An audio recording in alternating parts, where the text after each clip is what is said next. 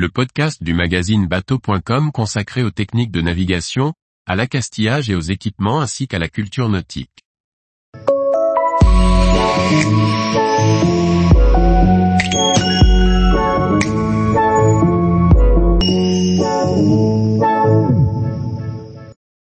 Bateau en acier, les avantages et les inconvénients de ce matériau pour la coque.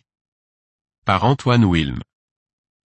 Les bateaux en acier font parler d'eux sur les pontons. Bernard Moitessier et d'autres navigateurs de l'époque ont tous choisi ce matériau pour diverses raisons. Il existe aussi bon nombre de vedettes encore construites en acier. Mais pour quelles raisons sont-elles encore d'actualité? Quels sont les avantages et les inconvénients de ce matériau? Après la lecture d'un livre de Bernard Moitessier et autres baroudeurs des mers, nombreux sont ceux qui orienteront leur choix vers un bateau en acier.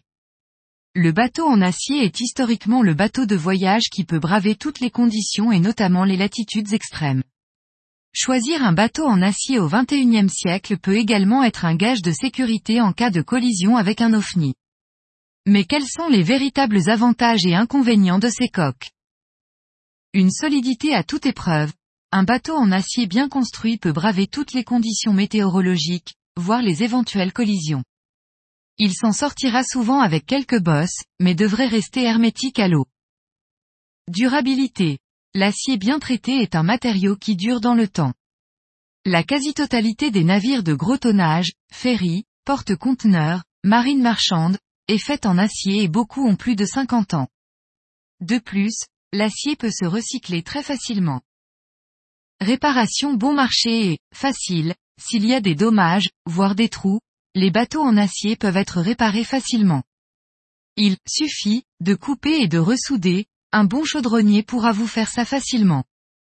Et si vous êtes doué avec votre posté à souder, vous pouvez également le faire vous-même. On peut le bricoler facilement, vous avez besoin de rajouter une plateforme sur votre navire vous pouvez envisager de la souder. Essayez tout de même de garder une certaine élégance et de belles lignes. Coût on peut trouver de bonnes affaires et trouver des bateaux pas chers. Cependant, cet avantage peut vite virer à un inconvénient si le voilier est en mauvais état.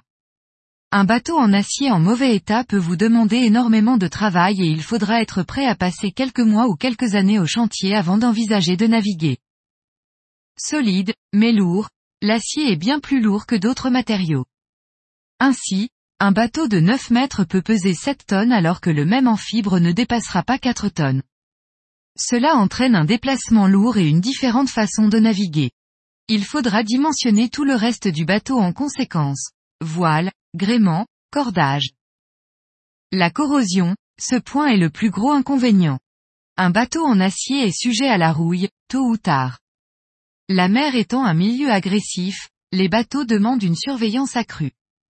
Il faut être capable de pouvoir démonter chaque recoin du voilier pour être sûr qu'il n'y ait pas de rouille.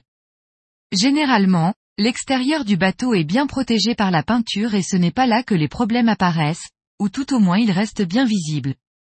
Les départs de corrosion apparaissent plutôt à l'intérieur, là où l'on peut difficilement accéder, sous l'évier, sous la douche, au fond de la baille à mouillage. Si vous devez acheter un voilier en acier, assurez-vous de pouvoir tout explorer. L'isolation. Bien isoler son navire en acier est indispensable, autant pour le chaud que pour le froid. Mais l'isolation doit pouvoir être démontable, pour pouvoir accéder à toutes les parties pour vérifier les départs de rouille.